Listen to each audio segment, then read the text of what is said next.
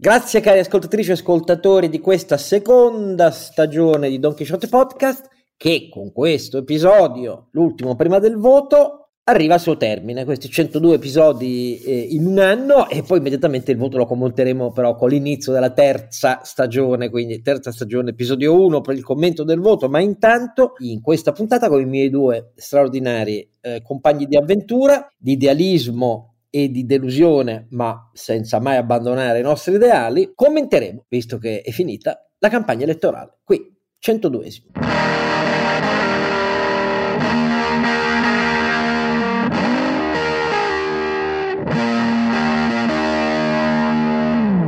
E la voce stremata di Don Chisciotte dopo questa campagna elettorale è sempre quella di eh, Oscar Giannino, come la voce invece piena di brio, di entusiasmo, di fiducia nel futuro. Sì, non per la campagna elettorale, diciamolo. No, nel futuro, ho detto nel futuro, quindi nel futuro, perché noi siamo, eh, fa... siamo, sempre ottimisti sul futuro, sono i miei due compari. Avete già sentito Sancio Panza che ridacchiava. Renato Cifarelli che vi ricorda donchisciottepodcast.it, sempre grazie a chi ci fa le donazioni, lì trovate tutti i link. Se volete suggerirli agli amici e se volete poi potete anche andare sul sistema di podcast che utilizzate per ascoltarci e magari lasciare una recensione, un voto, le stelle, una stella, due stelle, tre stelle, quattro stelle, cinque stelle, a seconda di quello che utilizzate, che ci aiuta a farci conoscere un po' di più, anche se per fortuna i dati di ascolto, grazie mille, grazie mille, sono sempre in aumento. Sono in aumento, è una cosa incredibile. Oltre alle stelle potremmo mettere come, come benchmark le stalle, o le stelle o le stalle, potremmo farvi... Sì, no, di, ecco, io, Diciamo che a dire metteteci 5 stelle mi veniva un po' difficile, ecco, è quello esatto. il problema. Eh, va bene, d'accordo. Però eh, vedete la fiducia e l'ottimismo per il futuro per, di questi imprenditori, poi gliene chiederemo le ragioni, però intanto sprizza come un uh, champagne pst, appena stappato uh, dalla sua voce. È una voce altrettanto fiduciosa e ottimista, ma in più con la componente razionale cartesiana, è quella ovviamente lo sapete benissimo, del nostro ronzinante. Carlo Alberto Carnevale Maffè secco come una specie, le dieci tavole della legge. Va bene, d'accordo. Allora, cari compari, non potete sottrarvi e quindi non potete dire che, ah no, però temi politici ne parli tu. No, neanche per idea, perché i vostri punti di vista valgono più dei miei e l'appuntamento che abbiamo con i nostri ascoltatori che dobbiamo onorare al meglio del nostro spirito caustico, abrasivo e anche costruttivo, eh, però chissà perché caustico e abrasivo mi vengono come primi aggettivi alla fine di questa campagna elettorale, lo dobbiamo dedicare a all'analisi di quello che eh, le forze politiche, le coalizioni, i singoli partiti hanno fatto vedere o hanno nascosto molto più spesso a se stesso e agli elettori in questa campagna elettorale. Da che cosa cominciamo? Dai programmi e dai costi? Scusate se mi scappa da ridere Carlo Alberto, vuoi cominciare da quello? Sì, diciamo due numeri. Eh, prendendo a prestito l'analisi puntuale, paziente e un po' surreale che ha fatto Costantino De Blasi eh, di Liberi Oltre pubblicata. Viva, viva, viva, Liberi Oltre, lo dico da quando è nato, eh, rendono un grande servizio pubblico secondo me e quindi eh, Costantino De Blasi, Michele Boldrini, tutti gli amici e i giovani coinvolti, soprattutto tantissimi giovani coinvolti. Scusa l'inciso, me lo ripeto ogni volta, lo devo ripetere più che mai oggi. Allora. Mi associo ovviamente, eh, completo il fatto che eh, il titolo del del, diciamo, del team Liberi oltre le illusioni e direi che qui di illusioni eh, ne abbiamo in abbondanza. Eh, niente, Costantino ha fatto eh, un lavoro di stima perché ovviamente è impossibile eh, pretendere dai partiti politici che le stime facciano loro, anzi addirittura i numeri precisi li facciano loro e mi piacerebbe... No, di, di più ho letto in questi giorni sui social eh, qualcuno che diceva che è ora di finirla con questa storia che quando si fa qualcosa prima di tutto bisogna vedere i costi e benefici. È ora di, è ora di finiamola, eh, eh questa storia dei numeri, dei, dei soldi, basta e via, eh, robe da, insomma, la politica deve volare alto, Ecco, la cosa... Una, una volta erano gli, gli, stipendi, la variabile indipendente, adesso sono lo, le spese dello Stato. Eh, però insomma, diciamo a chi si appresta a votarli, eh, i, i, i, costi impliciti o espliciti contenuti nei programmi elettorali. Ora, eh, il compare Oscar dirà, ma caro Roberto, perché perdi tempo con i programmi elettorali? Tanto non ci crede nessuno. Va bene, allora prendiamo atto che i partiti no, no, ma prendono per il culo gli elettori. Non è questione di crederci, semplicemente non valgono niente, perché tanto non sono quelli su cui nascono i governi. La legge elettorale questo prevede e quindi per questo lo abbiamo detto all'inizio. Sì, però, sì, sì, però detto tutto questo, sono un bel eh, metro eh, sono, sono metro in modo per capire il livello di responsabilità o di irresponsabilità che c'è dentro. Eh, se prendiamo eh, i tre partiti del centrodestra che eh, vengono appunto dati dai sondaggi come in testa sul, eh, sulla corsa elettorale, sommando Fratelli d'Italia, Lega e Forza Italia, otteniamo poco più che 400 miliardi, 400 miliardi di costi impliciti, ma voto per pieno, eh, perché poi se andiamo a stimare veramente eh, Fratelli d'Italia, Fratelli d'Italia è dato a oltre 160 miliardi eh, come costo, quindi diciamo più o meno so, l'8-9% del PIL, ma eh, con casi di completa applicazione potremmo arrivare anche a, a, così, a 210 miliardi, dice Costantino. Non lo so se vi è chiaro il, l'abominio di questo genere di cifre. No? Cioè, il centrodestra ha presentato qua, oltre 400 miliardi di spesa pubblica eh, eh, ulteriore. Eh, evidentemente c'è da sperare che abbia ragione Oscar e che nessuno all'estero, soprattutto i detentori di BTP o i fondi di investimento, leggano queste cose e se le leggano speriamo che gli dedichino eh, una, una, una, risata sarcastica dicendo ma tanto chi è che crede a questa gente.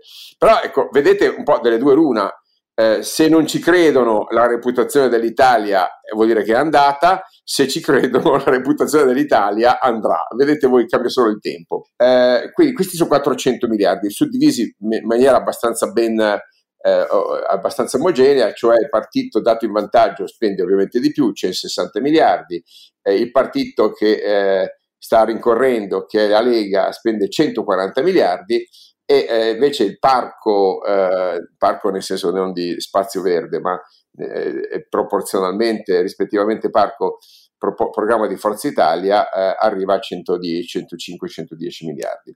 Direi che non è male. Si piazza subito dopo il PD con i suoi 110 miliardi e udite udite, qui stiamo parlando di roba risparmiosa, il Movimento 5 Stelle è poco sopra i 100 miliardi. Quindi ragazzi, questi 5 Stelle hanno già, hanno già dato, diciamo così, hanno già fatto abbastanza disastri. Sì, anche perché i numeri di Costantino sono aggiuntivi rispetto a quello che sì, già sì, spendiamo. Sì, sì, no, questo sono, è l'ulteriore deficit eh, rispetto a quello che già spendiamo. Ora, Costantino ha cercato di stimare anche le cifre di Unione Popolare, non lo so se l'ha fatto con, con, so, con i, fumi del, del, dell'assenzio o interrogando i fondi di caffè, ma è venuto fuori qualcosa tipo 190, 170, 180 miliardi. Però insomma, interpretare De Magistris è veramente, stiamo parlando delle terzine, o, cioè, stiamo parlando di Nostradamus. Mi piace citare diciamo, il PD che ha circa 110 miliardi, buon ultimo in termini di parsimonia, eh, il terzo, cosiddetto terzo polo di Calenda e Renzi, cioè Italia Viva e Azione, che si limita a spendere bontà loro, eh, una cinquantina di miliardi, dai, su via, no? 50 miliardi eh, sono, eh, quindi diciamo, se voleste votare per quelli che spendono di meno, la scelta è chiara. Se volete votare per quelli che spendono di più, nel centrodestra avete abbondante spazio per far saltare completamente il bilancio dello Stato, che a quel punto raggiungerebbe, vado a memoria, Oscar, 3.200 e spingi miliardi, più o meno? ti viene da ridere, ti viene da ridere. Sì, c'è da sperare che no, loro stessi non credano alle cavolate che, che, che stanno scrivendo, che hanno scritto. Ricordiamo che in queste ore eh, gli amici britannici hanno annunciato una significativa riduzione delle, ehm, delle tasse europee, scusa, le tasse britanniche, perché faceva parte del pacchetto di proposta di eh, Liz Truss sul, eh, sull'ingresso del, del, nuovo, del nuovo governo e la sterlina, eh, beh, diciamo giustamente, è precipitata ai minimi da 37 anni, 37 anni. È pur vero che anche l'euro è sui minimi e in un certo senso la sterlina eh, eh, sembra più agganciata all'euro che al dollaro, ma insomma, tant'è, eh, abbiamo inflazione eh, fuori controllo, abbiamo una sterlina che quindi crollando rende ulteriormente più problematico il tema dell'inflazione, essendo eh, UK fortemente dipendente da importazioni, in particolare manifatturiere, guarda caso da, da, da, dall'Europa e dagli Stati Uniti. Eh, quindi, nel, giusto se qualcuno di voi vuole illudersi che eh, le proposte di taglio fiscale, di flat tax, che tanto flat non è, ricordiamo che eh, l'analisi fatta eh, puntuale, fatta guarda caso anche da, da Luigi Marattin, eh, eh, presidente uscente della Commissione Finanze della Camera, che è quello che ha messo a punto faticosamente e inutilmente il decret- il, la legge delega eh, fiscale che poi appunto è stata bo- di fatto boicottata, Oscar magari sarai più preciso tu, eh, dal, dalla Lega e, e, in generale insomma da, da, da, buona parte dei partiti che alla fine hanno lavorato per mesi ma per fare melina perché non c'era nessuna intenzione di fare una riforma fiscale seria. Eh, vedremo poi che succederà eh, in, un, in, uno scenario in cui questa era un, una, una delle condizioni più o meno cogenti del PNRR. Eh, dicevo quindi per chiudere che eh, l'assenza totale di coperture o addirittura l'oltraggio alla Costituzione che questi partiti hanno fatto, dicendo che le coperture dovrebbero derivare, gran parte di loro, eh, dal recupero della mitica evasione fiscale, dimenticando che noi abbiamo un vincolo a dedicare eventuali recuperi da evasione fiscale dedicarlo alla riduzione del debito pubblico e non può essere citata come copertura di spese ulteriori. Ecco, questa cosa mi sembra incredibile che le forze politiche semplicemente ignorino i principi fondamentali eh, della, della, normativa eh, italiana, ma tant'è, caro Oscar. Quindi il risultato qual è? Eh, noi ci apprestiamo a votare domenica per eh, eh, una gamma di offerta politica eh, la quale è palesemente disinteressata non tanto agli equilibri di bilancio, qui non stiamo parlando, cioè quando parli di 400 miliardi di spesa pubblica nuova, no, non, non, possiamo parlare di equilibrio, stiamo parlando di totale spregio, totale eh, dire, disallineamento eh, eh, rispetto ai, ai, ai, vincoli elementari di, di, una, di, una, nazione civile in un contesto europeo. Non si tratta di dire rispettiamo i vincoli di bilancio del patto di stabilità, qui si tratta di sfidare la legge di gravità, Oscar, si tratta di fare, ehm, di, di, promettere eh, cifre e, e, spese che non hanno alcuna, alcun fondamento economico. Se davvero i mercati credessero che queste eh, questi programmi eh, possano essere realizzati, io non lo so cosa succederà a partire da lunedì del, del nostro debito pubblico. Posso pensare che eh, farà, eh, la, prenderà la strada fondamentalmente del, della sterlina inglese, cioè i mercati non, non, non, badano alle chiacchiere e dicono se questo è quello che avete intenzione di fare, eh, eh, guardate che il debito pubblico ve lo comprate voi, noi lo vendiamo. Allora, eh, detto tutto questo, possiamo fare eh, una mm, riflessione eh, che ha due cose. Io partirei, le cose del PNRR entro fine anno che sono, saranno a carico del nuovo governo, vediamo quando si forma, com'è, quando entra in funzione, eccetera, eccetera, cioè quanti giorni dopo dal voto, la prima settimana passa poi per gli adempimenti, contati i voti tra che si formano i gruppi parlamentari, eccetera, eccetera, quindi passerà eh, un'altra settimana saremo ai primi di ottobre, eh? saremo ai primi di ottobre, quindi c'è ottobre, novembre, dicembre. Oltre alla legge di bilancio ci sono gli obiettivi del PNRR e su questo però ci collegherei anche una riflessione sulla, sulle dichiarazioni, le uscite ultime di Ursula von der Leyen, il Presidente della Commissione europea, che in Italia hanno suscitato eh, tanto scandalo. Eh, allora, diciamo, diciamo questo, il governo Draghi ha, aveva tentato eh, tra luglio e agosto eh, un'accelerazione degli obiettivi di realizzazione.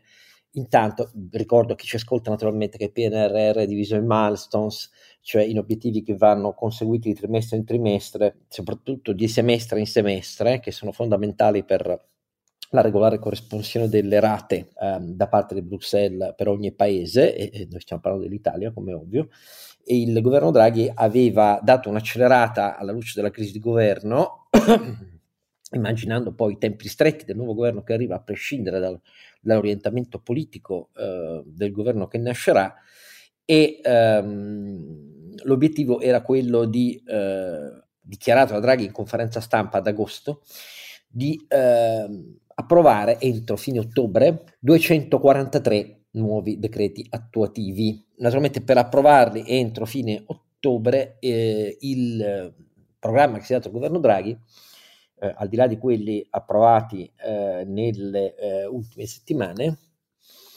eh, precedenti il voto, perché sono ovviamente andati avanti pur con l'attenzione di non approvarne alcuni su temi più politici fondamentali, però significa che il lavoro è andato molto avanti nel tentativo almeno di far arrivare sul tavolo del nuovo governo eh, buon parte de, buona parte di questi decreti attuativi in una formulazione avanzata eh, pretestuale e poi al governo, una volta che si formerà, eh, valutarli. Eh, resta il fatto che, sia pure alla luce eh, di, eh, di, questa eh, accelerazione, eh, in effetti sono moltissime, moltissime gli obiettivi ancora da conseguire entro fine anno e quindi questo punto interrogativo riguarda ehm, i tempi che saranno necessari al nuovo governo per formulare le sue priorità su molte materie nelle quali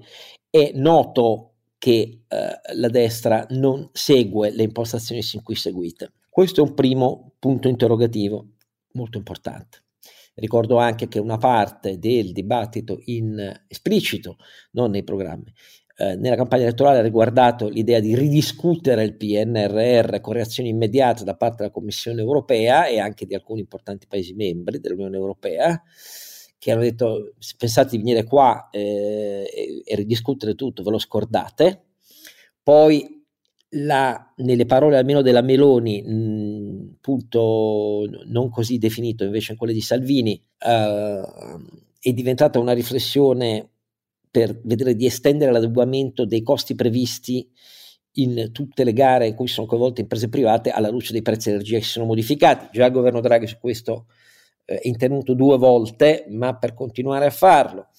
E a dire la verità, però, eh, alla fine della campagna elettorale eh, la Meloni eh, ha detto: beh, intanto sarà necessario f- fare uno stato dell'arte e vedremo. Quindi c'è un grande punto interrogativo che comunque è rimasto aperto anche sulla stessa richiesta di eventuale reimpostazione del, del PNRR. Poi naturalmente c'è la legge di bilancio. La legge di bilancio si trova eh, sul tavolo per chi arriva la necessità comunque di rifinanziare per l'ultimo trimestre interventi di una quindicina di miliardi, quantomeno. Eh, si trova nella necessità, qualunque sia l'impostazione che vogliono dare alla loro legge di bilancio, poi eh, di eh, finanziare per l'anno prossimo interventi superiori a 40 miliardi, questo lo sto dicendo a legislazione vigente, eh, lo sto dicendo a prescindere da quello che vogliono cambiare. Quindi, in parole povere, c'è un ammontare di risorse nella legge di bilancio da cui non si esce, che è già molto elevato. E in più tutto quello che ci vogliono aggiungere, ci vorranno aggiungere. Se la strategia di intervento è quella che si è visto nei programmi ricordati da Carlo Alberto ed esaminati da Costantino De Blasi, cioè aggiungere senza toccare nulla della modulazione della spesa esistente, mentre invece il governo Draghi è intervenuto il più possibile rimodulando la spesa precedente sugli attivi finanziari non impegnati, non usati rispetto a quelli impegnati, e quindi evita- evitando deficit. E, invece eh, Salvini ha chiuso la campagna elettorale continuando a dire non sono d'accordo con questa impostazione a cui anche la Meloni sembra richiamarsi, bisogna sfondare per decine di miliardi.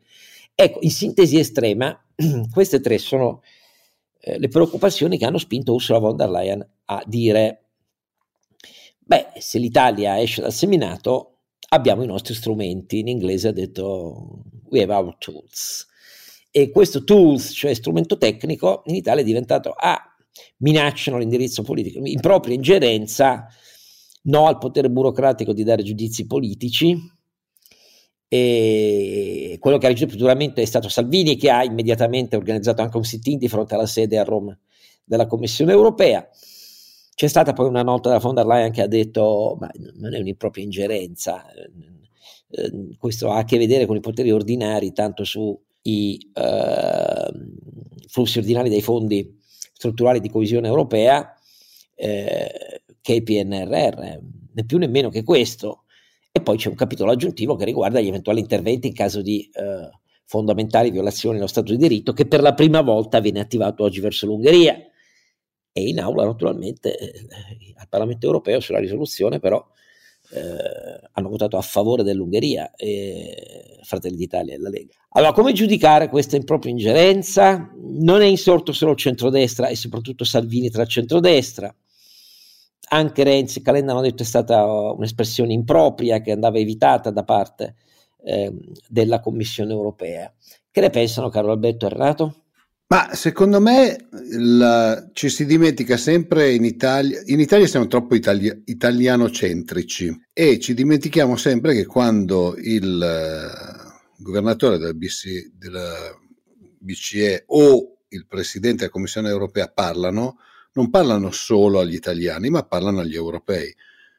Dire se in Italia dovessero sfondare, dovessero fare delle cose che non vanno bene per quello che riguarda l'Europa, noi cercheremo di proteggere, cioè abbiamo gli strumenti per cercare di proteggere l'Europa, mi sembra che la von der Leyen stia facendo il suo mestiere e stia tranquillizzando anche i mercati, ma soprattutto eh, i suoi, cioè, tutta la sua constituency, diciamo, cioè tutti coloro che ascoltano le sue parole. Noi la leggiamo sempre italio, italianocentrica, ma cerchiamo di metterci eh, nei panni di un tedesco, francese oppure spagnolo che sente che in Italia c'è un governo che potrebbe arrivare a impegnare 400 miliardi se facesse il programma di governo, non dimentichiamoci che negli altri paesi molto spesso i programmi di governo sono delle cose un po' più serie di quelle che vengono fatte in Italia,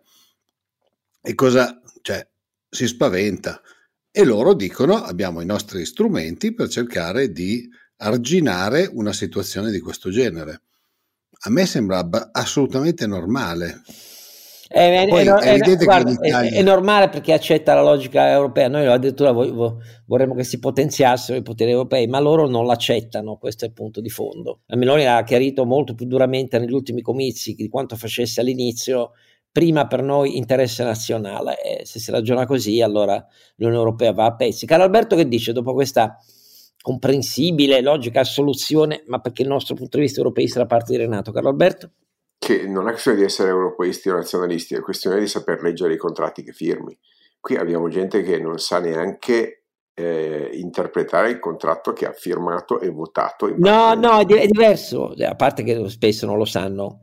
Dicono non l'ho firmato io, quindi me ne frego. Eh. Eh, eh, voglio dire, L'idea ah, che ci sia una continuità statuale non li sfiora allora.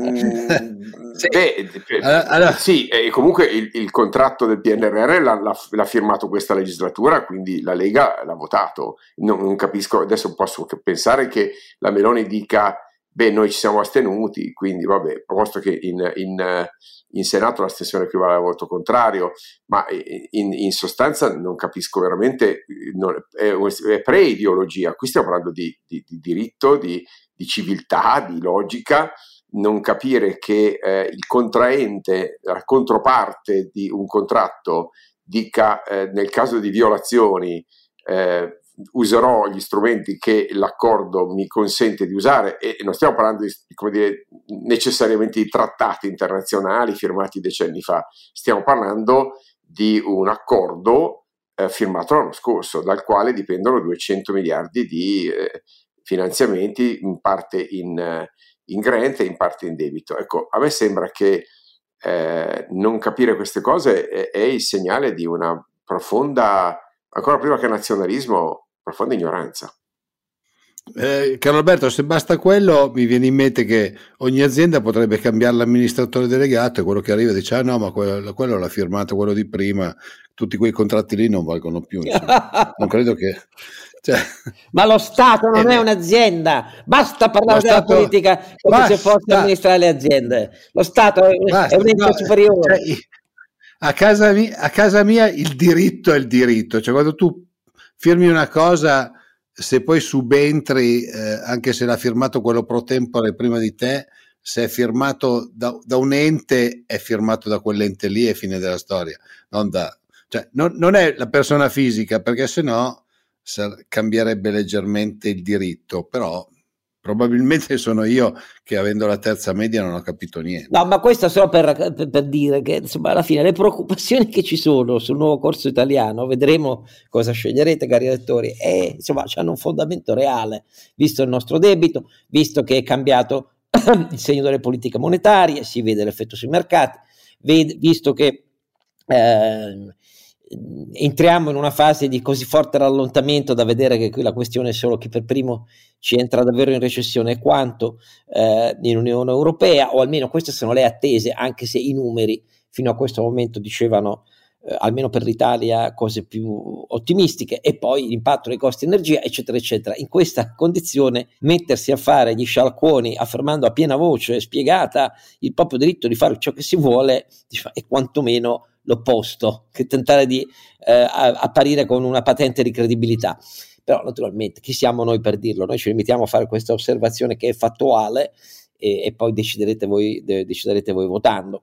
Eh, naturalmente non voi che ci ascoltate, gli italiani, un campione ben più ampio del non rappresentativo, forse, minoranza eh, che ci segue.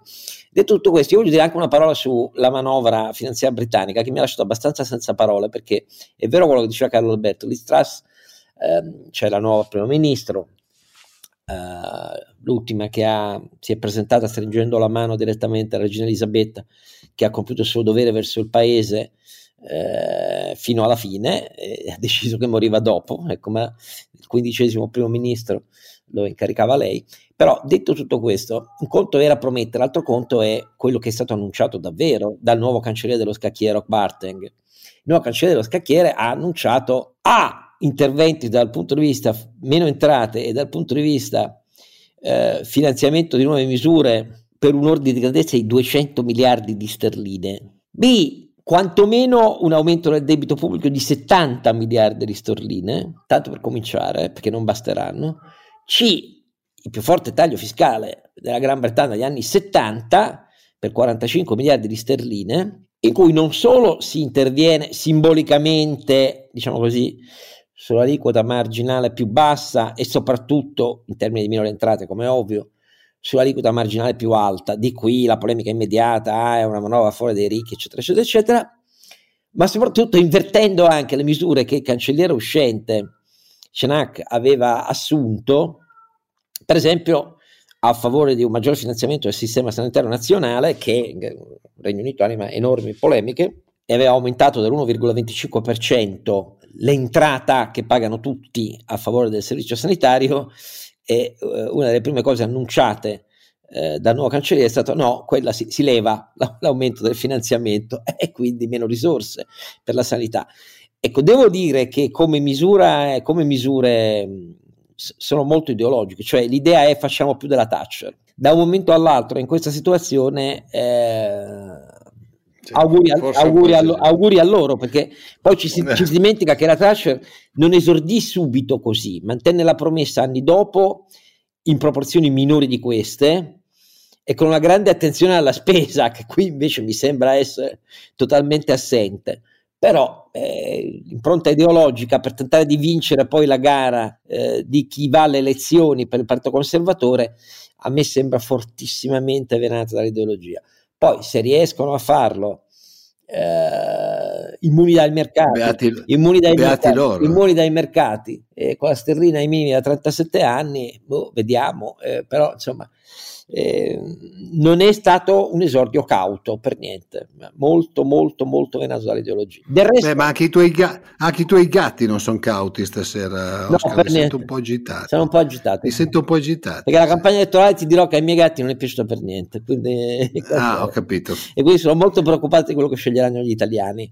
Del resto, caro caro Alberto, viviamo anche momenti di sperimentazioni pazzesche. Pensa alla Turchia che c'è un'inflazione all'80% e continua a diminuire i tassi seguendo Erdogan di settimana in settimana. L'economia va bene, i turchi languono e non sanno più come fare, però è un singolare esperimento perché sta sovvertendo ogni ortodossia di politica economica e monetaria, vediamo se vanno a sbattere oppure no, ma Erdogan non è minimamente preoccupato, devo dirti. Né eh, ci sono proteste di massa nelle piazze, questo è il bello.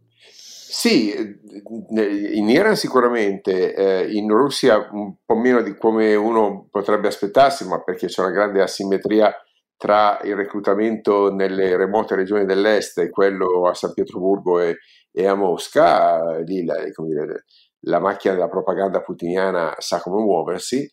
Eh, in compenso, posso dirti, volevo fare un commento finale sulla nostra campagna elettorale su due fronti. No, campagna io... finale, bisogna fare fino alla fine, adesso ci stiamo occupando solo degli antipasti. Appunto, no, io volevo parlare di linguaggio e di par- parlare di, eh, eh, di diciamo di, di piazza, no? di, di, comportamento degli elettori, di commenti degli elettori. Eh, allora, un secondo e poi ripartiamo esattamente di qua. Linguaggio. Analisi del linguaggio da parte di Carlo Alberto sul povero? Ma eh, allora io faccio un confronto con eh, le significative novità di linguaggio che abbiamo avuto nel 2018 e anche nel 2013, eh, nel senso che eh, Lega e 5 Stelle, ma in particolare 5 Stelle, eh, hanno rappresentato, eh, che ci piace o meno, con il loro populismo, una significativa novità nel linguaggio con delle parole d'ordine che poi sono diventate eh, lessico familiare nel paese. Penso al concetto di reddito di cittadinanza, penso eh, al concetto di uno vale uno. Cioè, eh, sono riusciti nella legislazione del 2013 e anche in quella del 2018 a imporre, una volta si dicevano parole d'ordine, forse Oscar se lo ricorda, quando eravamo ragazzini, no? Eh, oggi si direbbe hashtag, no? in ogni caso a imporre eh, dei, eh, dei, concetti, delle, delle retoriche eh, che, sulle quali si, si, è aperto un dibattito positivo o negativo, critico o, o, o, o di piaggeria, però, se ne, però se ne è parlato. E, e alcune di queste, di questi linguaggi comunque sottendevano delle idee forti, eh, delle, delle, linee di forza in termini di proposta politica. Eh, la stessa Lega con la bestia sui social 2018, 2018 è stata la prima vera campagna social in Italia, eh. 2013 eh, non avevamo ancora abbastanza eh, diffusione sui social, sì, un pochino di Facebook, pochissima Twitter, ma eh, la, prima non, è, non, era ancora diventata una battaglia sui social, e, e, rimaneva fondamentalmente segregata alle televisioni. Nel 2018 il, il, la componente social si è affermata prepotentemente e tant'è vero che eh, i meccanismi di costruzione del consenso, in particolare delle due forze che emersero come eh, di maggiore successo all'epoca, no? quindi eh, certamente il Movimento 5 Stelle che è stato disegnato per essere un movimento eh, digitale.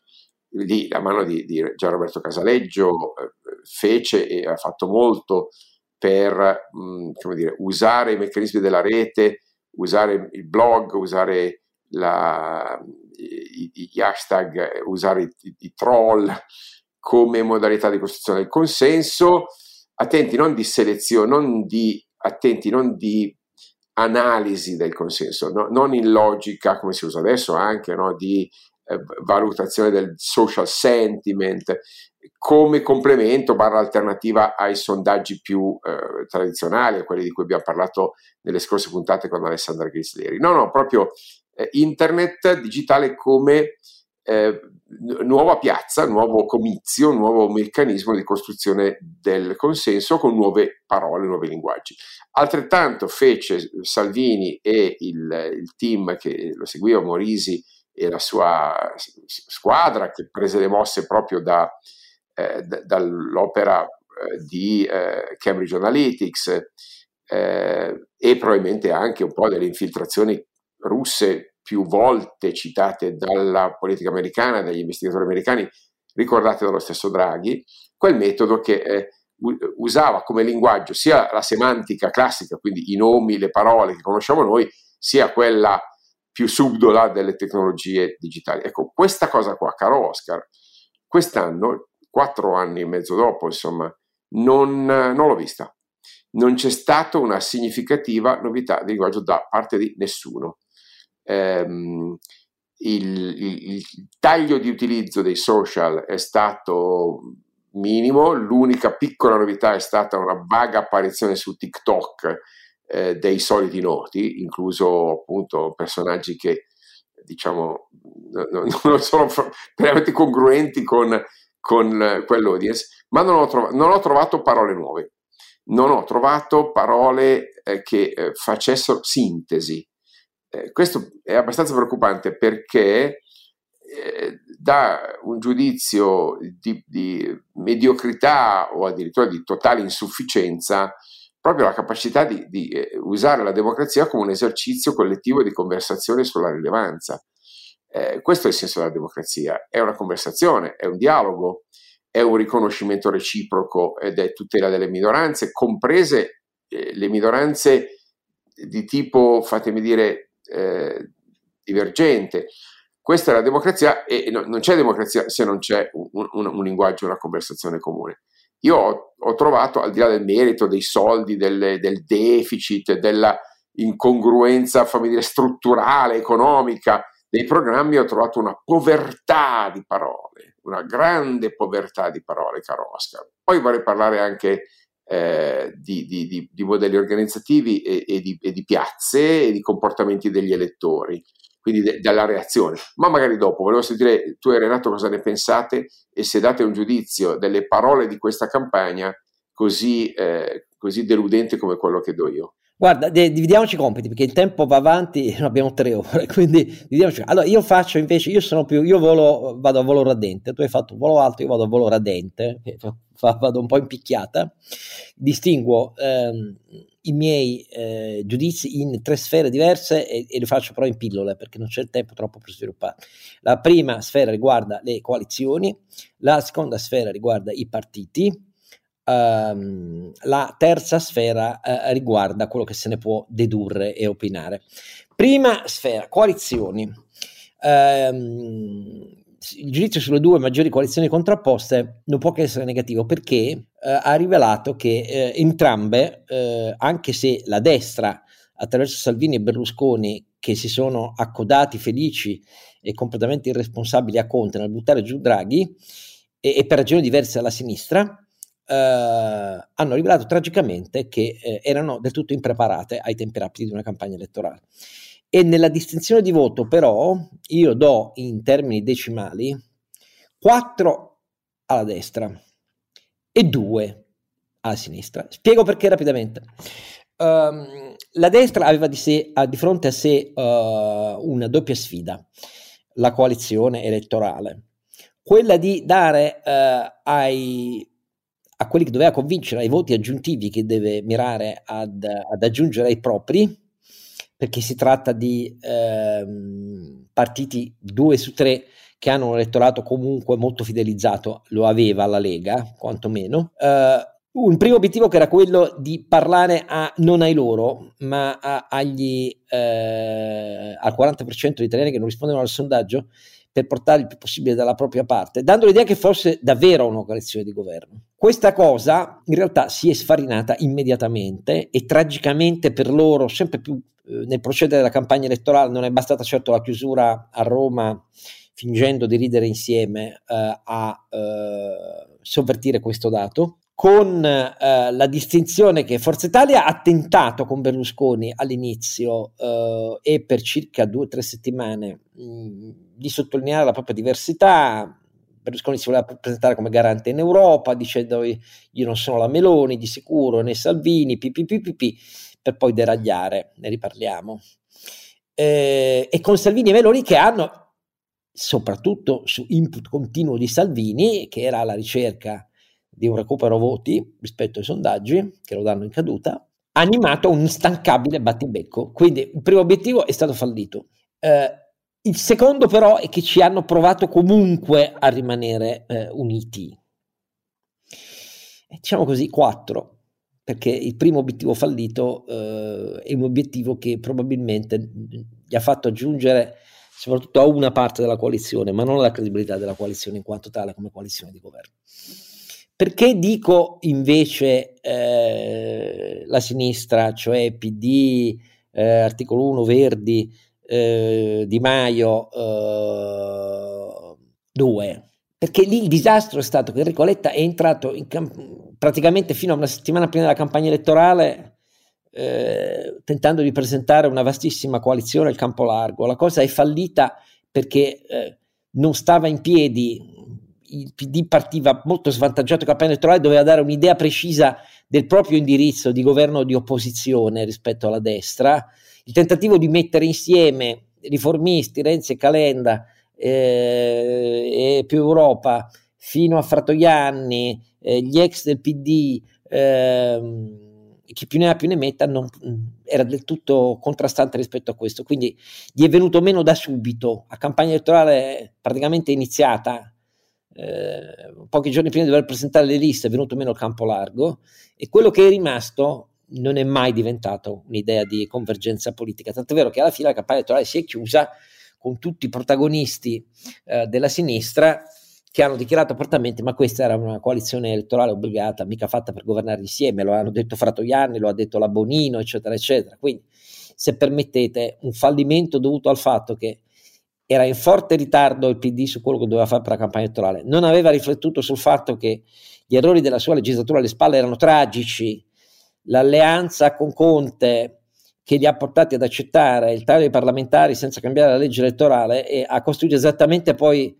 questo schifo di legge elettorale di fronte alla quale Letta gridava pericolo del fascismo e dell'autoritarismo, però la colpa è del PD più, più e prima che di tutti gli altri. E poi le divisioni interne con l'aggiunta finale che alla fine un pezzo del PD ha iniziato pubblicamente a dire che comunque con Conte bisogna tornarci subito e quindi il segretario si faccia i conti perché o lo abbraccia immediatamente oppure eh, noi cambiamo, con questo bel risultato paradossale che più esponenti del PD lo dicevano, cioè Bettini, Boccia, eh, Orlando, Lashlane e così via, più all'elettorato che a sinistra pensa davvero eh, che sia meglio tornare a, a, un'alleanza con i 5 Stelle, beh, meglio votare direttamente i 5 Stelle, così più si rafforzano, più il PD cambierà idea e farà quello che dice la sinistra del PD, che non è esattamente una maniera ottimale per vivere nella coalizione, nei propri partiti. Detto questo, seconda sfera rapidamente, i partiti.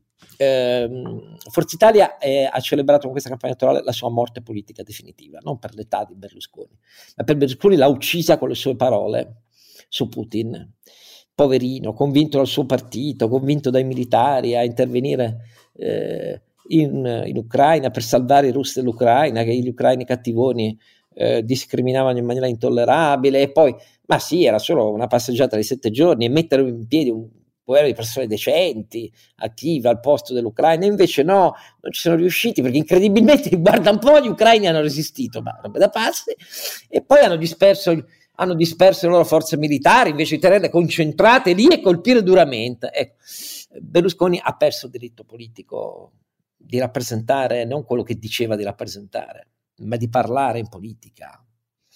Perché eh, sì, lo sto, sto dicendo cose terribili, tanto a tutti si perdona tutto, eccetera, eccetera. Però parliamoci chiaro. Eh, Forza Italia è diventata una roba in cui tengono in piedi Berlusconi per l'interesse personale delle badanti che gli sono intorno, tutto il resto non ha più niente né del 94 eh, né di nient'altro. E io credo che il risultato politico elettorale sarà la fine di questa lunga esperienza, triste fine per Berlusconi. Salvini, Salvini e la Lega, eh, dico Salvini perché la Lega è un partito personale, non è più la vecchia Lega.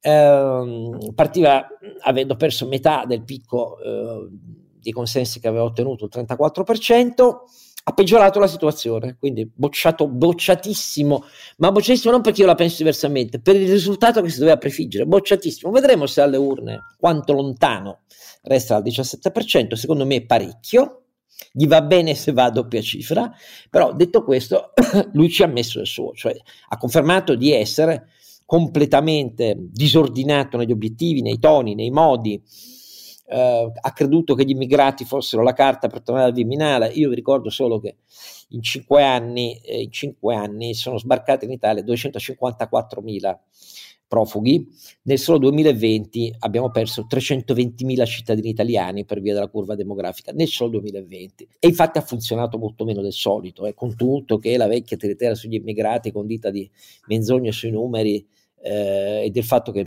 parecchi ne ha sbattuti lui nell'illegalità con i suoi decreti di sicurezza, che il PD non ha fatto abrogare nemmeno poi completamente quando ha governato con Conte, tanto per dire quanto è vasta l'ipocrisia sui diritti nel nostro paese, eh, non ha funzionato e a quel punto ha iniziato a tentare di picchiare la Meloni su più deficit, eh, più antieuropeismo, eh, su Putin alla fine ha dovuto ammettere in extremis che forse ha cambiato idea visto la guerra su Putin, ma l'ha detto tardi e male un disastro dal suo punto di vista, perché doveva capire che in questa prova elettorale lui doveva giocare la carta dell'affidabilità e della maggiore esperienza dei leghisti nel governare. Non se n'è vista traccia, anche perché lui i leghisti di governo li ha tutti epurati dal partito, mettendo in conto che se andasse male il partito deve essere fatto solo da fedeli servi e cani personali, perché così non va a casa.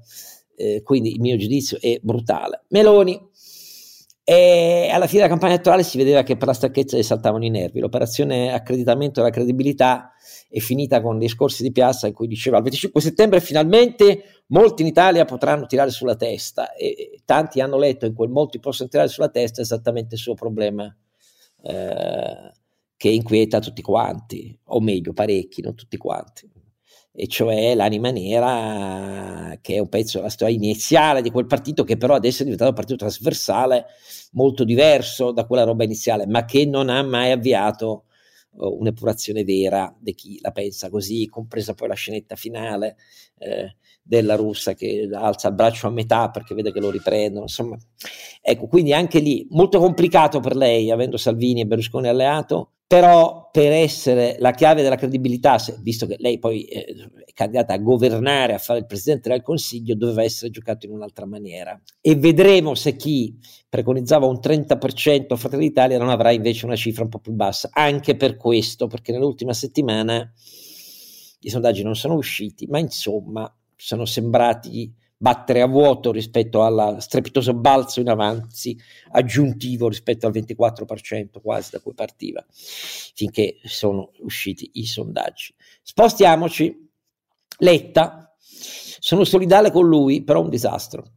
Un disastro, perché il campo largo, se ci ha creduto, anche se non ci credo, sapeva che non avrebbe potuto reggere. Lo sapeva, non è stata una follia di calenda, come ripete Della Vedo, lo sapeva che non poteva reggere.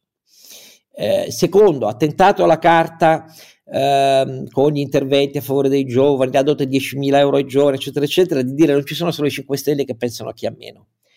No, aveva completamente sbagliato nel credere che Conte fosse un uomo finito, che l'avvocaticchio non avrebbe preso il toro per le corna in campagna elettorale. Quindi senza Grillo, se colpiti a morte dall'assenza di decine di parlamentari non ricandidati o profughi con, ed esuli con Di Maio e così via, che fosse sostanzialmente un pesce lesso. Eh, e invece non è andata così, perché il vero protagonista della campagna elettorale finale è stato Conte. Conte che nei sondaggi ha preso a salire e a battere il Sud, impugnando in maniera vigorosa come nessuno se lo sarebbe mai aspettato, le bandiere dell'assistenzialismo, dell'irriducibile diversità rispetto a un PD che poi alla fine va dietro ai mercati finanziari, alla compatibilità, solo noi siamo con chi dell'Italia sta veramente peggio. Poi a prescindere dal fatto che secondo lui si lavorano 70.000, 70 eh, ore l'anno, cioè delle cose che uno dovrebbe metterlo al muro e, e ritenerlo incapace, non... Eh, come esecuzione penale, metterlo al muro di fronte ai suoi errori e dire ma neanche un condominio puoi amministrare, ma non conta niente in tutto questo, perché in realtà è stato efficace. E il PD è rimasto ferito a morte. E il vero ferito a morte è Enrico Letta perché vasta parte del suo partito pensa che più vanno sui 5 Stelle, più bisogna tornare a quello vile. Quindi bye bye riformisti per un bel po' di tempo all'interno del PD, se mai tornerà una stagione riformista del PD. E quindi, caro Enrico, anche nel tuo caso, pur con tutte le attenuanti, giudizio totalmente insufficiente. Renzi e Letta, Renzi e Calenda, perdonatemi. Calenda ci è arrivato tardi, ne abbiamo già parlato, ha sbagliato, credeva che uh, la, l'affermazione dell'alleanza iniziale uh, avrebbe frenato Letta, o almeno avrebbe avuto come reazione dell'estrema sinistra a dire noi non scegliamo più col PD, invece si è dovuto rendere conto che tanto quei patti non valgono niente, tutti sarebbero entrati e lui perdeva il diritto a dire che era la vera cosa riformista di continuità con Draghi. E quindi l'alleanza con Renzi è arrivata tardi, tardissimo, si è visto, ne abbiamo parlato, il ritardo e l'impreparazione nelle candidature, zero società civile, candidati impossibili che mai avremmo immaginato di vedere candidati nel terzo polo, che invece sono stati candidati e come.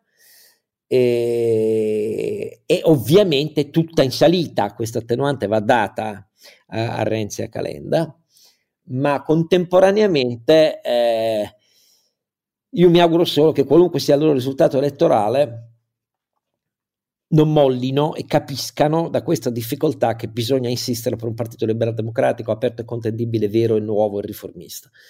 Eh, vedremo se lo faranno. Eh, gli do 5 perché sulle candidature l'errore è stato clamoroso e la porta chiusa alla città civile da parte di questa nuova formazione era l'opposto di quello che si aspettava. Quindi anche nel loro caso sufficienza non ne vedo.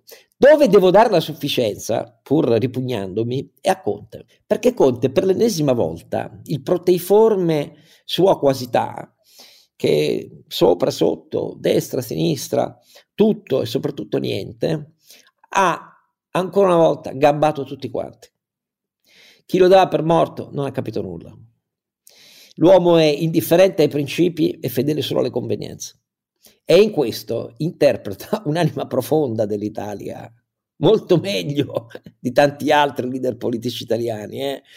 E infatti la carta l'ha giocata bene, spiazzando completamente il PD, spiazzando la parte del PD che diceva vabbè facciamo fare a Letta, poi vedremo, l'essenziale insomma stare al 20-21%, chi se ne frega della coalizione, perché poi alla fine nel PD la pensano così, non hanno mai creduto alla possibilità davvero di fare un'operazione per contendere voti moderati alla destra, errore clamoroso, hanno continuato a ripetere la, la contrapposizione etica che dai tempi di Berlusconi è la maledizione di ogni elezione, perché non significa mai parlare di cose concrete, ma parlare tutto in termini di fascismo e comunismo.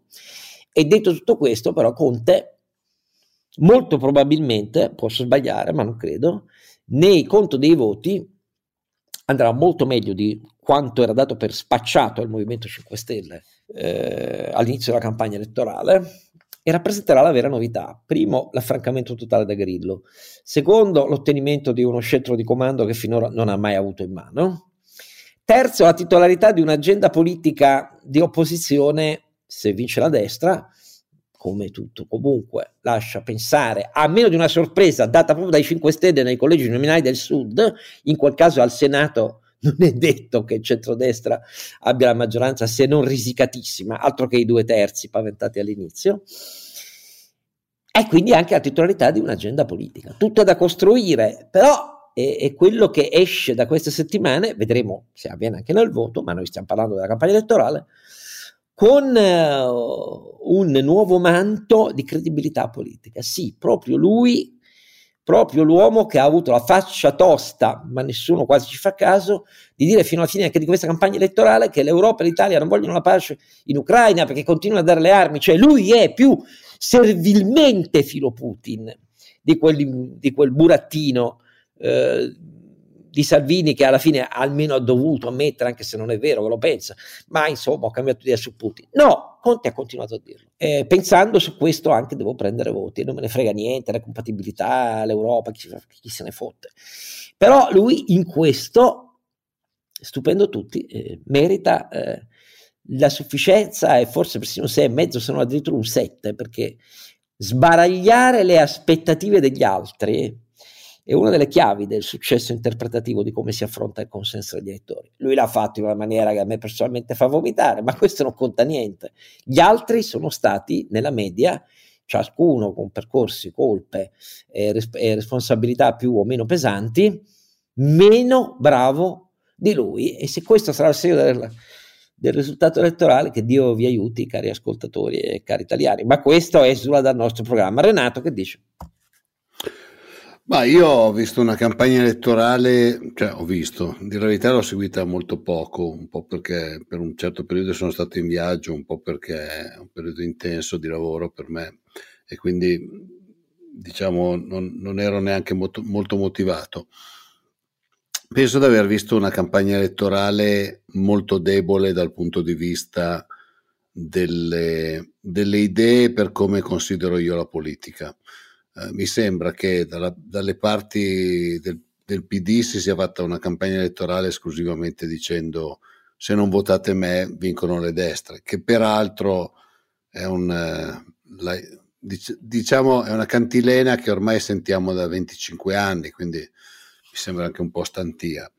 Eh, dal punto di vista della, della destra, mi sembra che la Meloni più che altro abbia detto io sono quella che non ha, eh, che non ha governato, quindi votate me e quindi c'è un po' l'effetto che forse l'altra volta hanno goduto i 5 Stelle del eh, se non altro questi non erano al governo, proviamo anche questi, però devo dire la verità, per come la, cioè per come la immagino io e per come me l'aspetto io la politica, so di essere una mosca bianca, quindi non è che mi faccia grandi illusioni.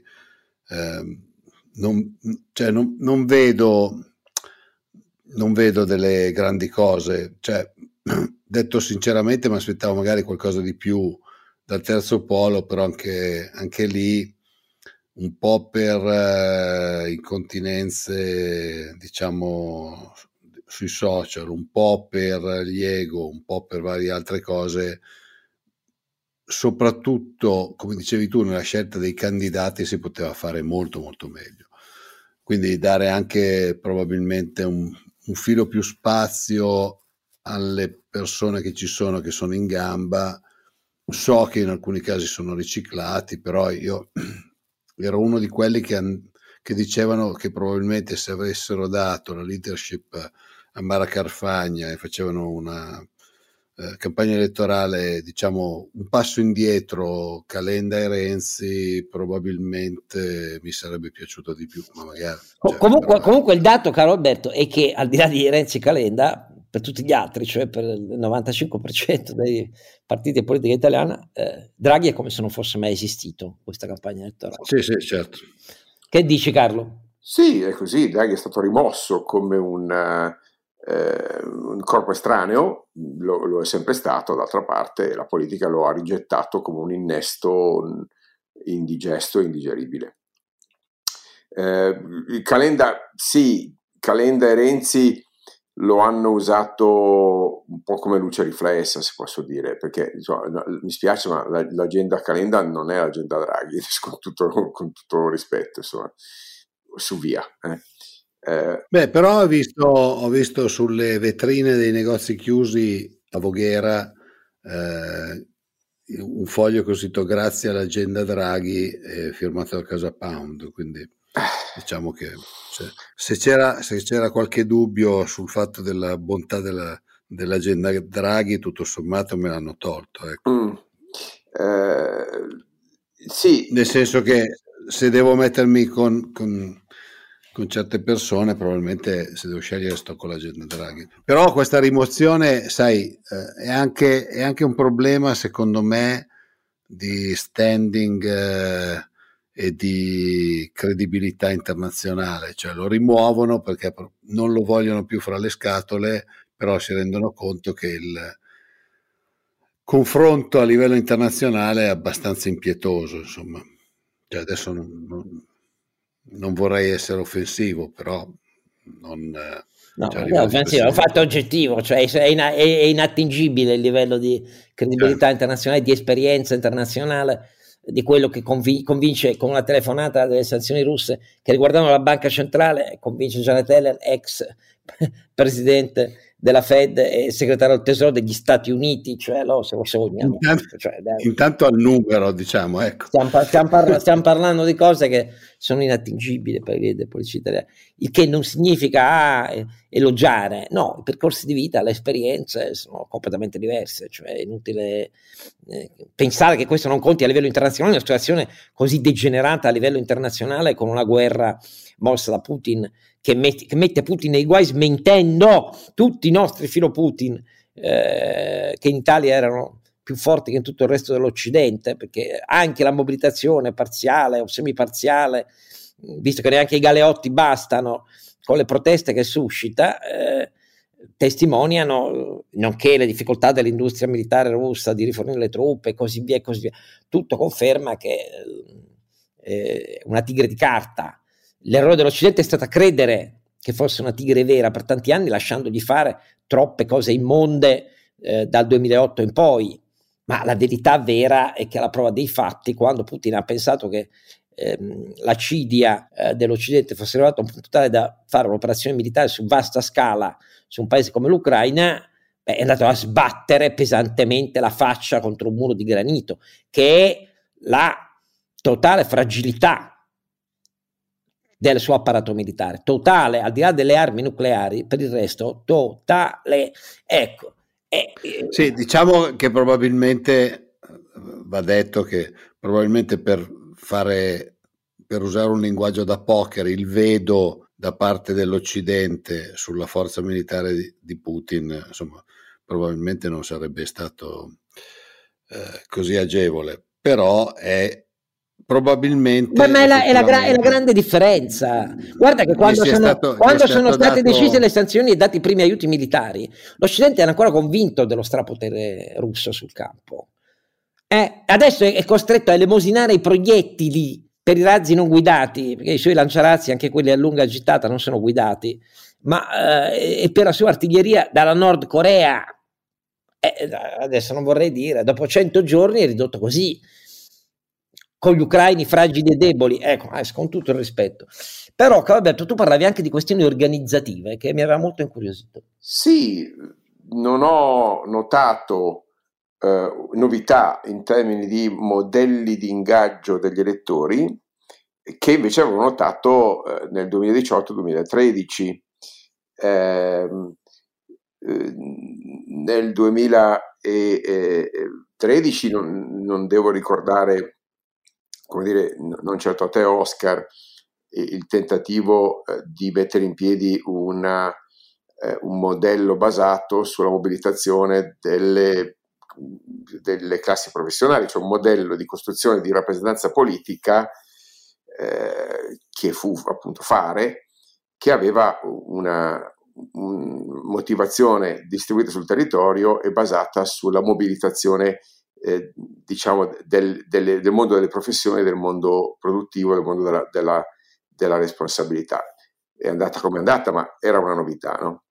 Eh, nel 2018 il trionfo del metodo organizzativo del Movimento 5 Stelle con la selezione dei parlamentari, con, con quella conversazione e con la partecipazione di popolo, giusto o sbagliata che, che, fosse, ovviamente sbagliata nel mio giudizio e un po' nel nostro, ma quantomeno nuova, un'innovazione indiscutibile. Eh?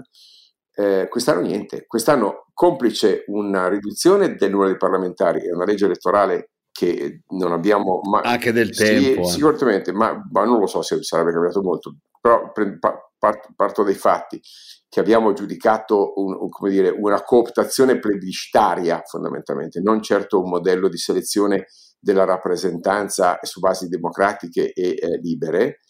Eh, dicevo che tutto questo ha, ha, comportato un ulteriore processo di cooptazione fondamentalmente oligarchica cui i, le, le segreterie di partito hanno fortemente limitato il principio della rappresentanza. Se noti, non ci sono state significative candidature civiche, eh, le uniche foglie di fico sono state quelle eh, messe in lista dalla, eh, da, da Fratelli d'Italia, ma sono foglie di fico eh, in carta pecorite, se posso dire, adesso con, con tutta onestà, ecco, per, per, quanto ci siano persone degnissime, ma sono persone di 3, 4, 5 legislature fa, non so come dire. Eh, non, non posso, posso, pensare che, che si, si, si, avvicini a un modello di eh, rinnovamento e di rappresentanza delle istanze eh, sociali, di cooptazione nuova. No? Eh, quindi questo è quello che ho visto in termini organizzativi. Eh, l'unica novità dell'anno è stata Azione, che nasce, è nata, è nata prima con un modello organizzativo robusto, ma poi ha virato verso un liderismo eh, con un dominio assoluto di, di, Carlo Calenda nella discussione che ha molto personalizzato il partito e francamente questo eh, fa cambiare il giudizio sulla eh, logica con cui si possa costruire un partito, fammi dire, liberal qualche cosa. No? A partire dal simbolo. A partire dal simbolo, sì. L'ultimo punto riguarda proprio la partecipazione del popolo a queste elezioni. Complice, questo sì, ha ragione eh, Renato, il mese di, di agosto, eh, e anche quello di settembre, quando tutti hanno di meglio da fare fondamentalmente. Eh, non ho notato eh, né sui social né sui dibattiti eh, sui giornali un, una, un, contraltare popolare, non, non, ho notato disaffezione, ho notato poca partecipazione, ma neanche gli scazzi storici avuti eh, nelle legislature precedenti. Sì, la solita bandiera della sinistra che dice votateci perché sennò vince la destra e una destra in ordine sparso a dire no ma noi siamo a destra ma mica proprio del tutto insomma dai non prendeteci troppo sul serio. Una specie di gioco a ciapanò eh, in cui la sinistra dice mi raccomando non prendete la destra. E la destra dice mi raccomando non, pensa, non, pensa, non pensate per favore che siamo veramente di destra ecco siamo di qui ma insomma un po' anche di là. Eh, una dissimulazione sistematica che alla fine, secondo me, eh, posso dire, l'unica cosa certa di queste elezioni, per come la vedo io, è purtroppo eh, fallirà nell'invertire il trend della partecipazione elettorale. Questo è grave perché eh, non c'è offerta politica nuova che si possa f- formare senza la capacità di andare a rimobilitare le coscienze disilluse e disincantate che ormai questa democrazia sta facendo venire a galla. Va bene, direi che la nostra analisi è stata fatta. Adesso naturalmente dipenderà ehm, nelle poche ore prima che si aprono i seggi, domenica si vota solo la domenica, eh? 7-23, ricordatevelo.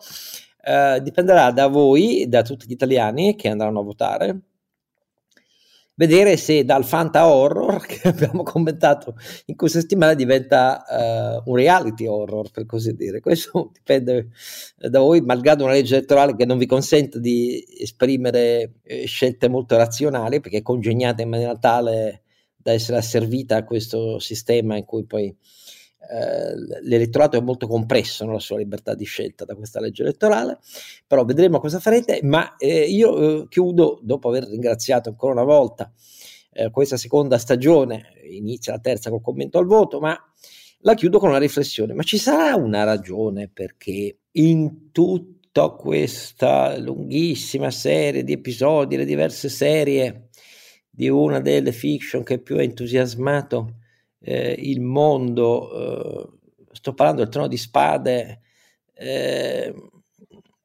il fascino poi andava, è una delle regine fondamentali su cui ruotava tutto l'intreccio, compreso il tradimento finale ai suoi stessi principi e la sua stessa storia. Era la casa Targaryen, cioè House of the Dragon, la casa dei draghi. Ecco, io mi sono sempre interrogato su questo, cioè sul fatto che Casa Targaryen la casa dei draghi fosse uno dei il focus centrale di tutte le vicende delle, delle famiglie in lotta per il trono di spade come i partiti sono in lotta confusa e sanguinaria tra loro eh, per il dominio politico del nostro paese. Però sarà un caso una coincidenza o la necessità però casa Targaryen la casa dei draghi era quella che aveva sempre una marcia in più. E si è chiusa questo episodio della Casa dei Draghi e vediamo a quali animali meno nobili ci porterà il voto degli italiani alla terza stagione, sempre noi, quindi rimarrete fedeli, voglio sperare, votate bene, tutto qua.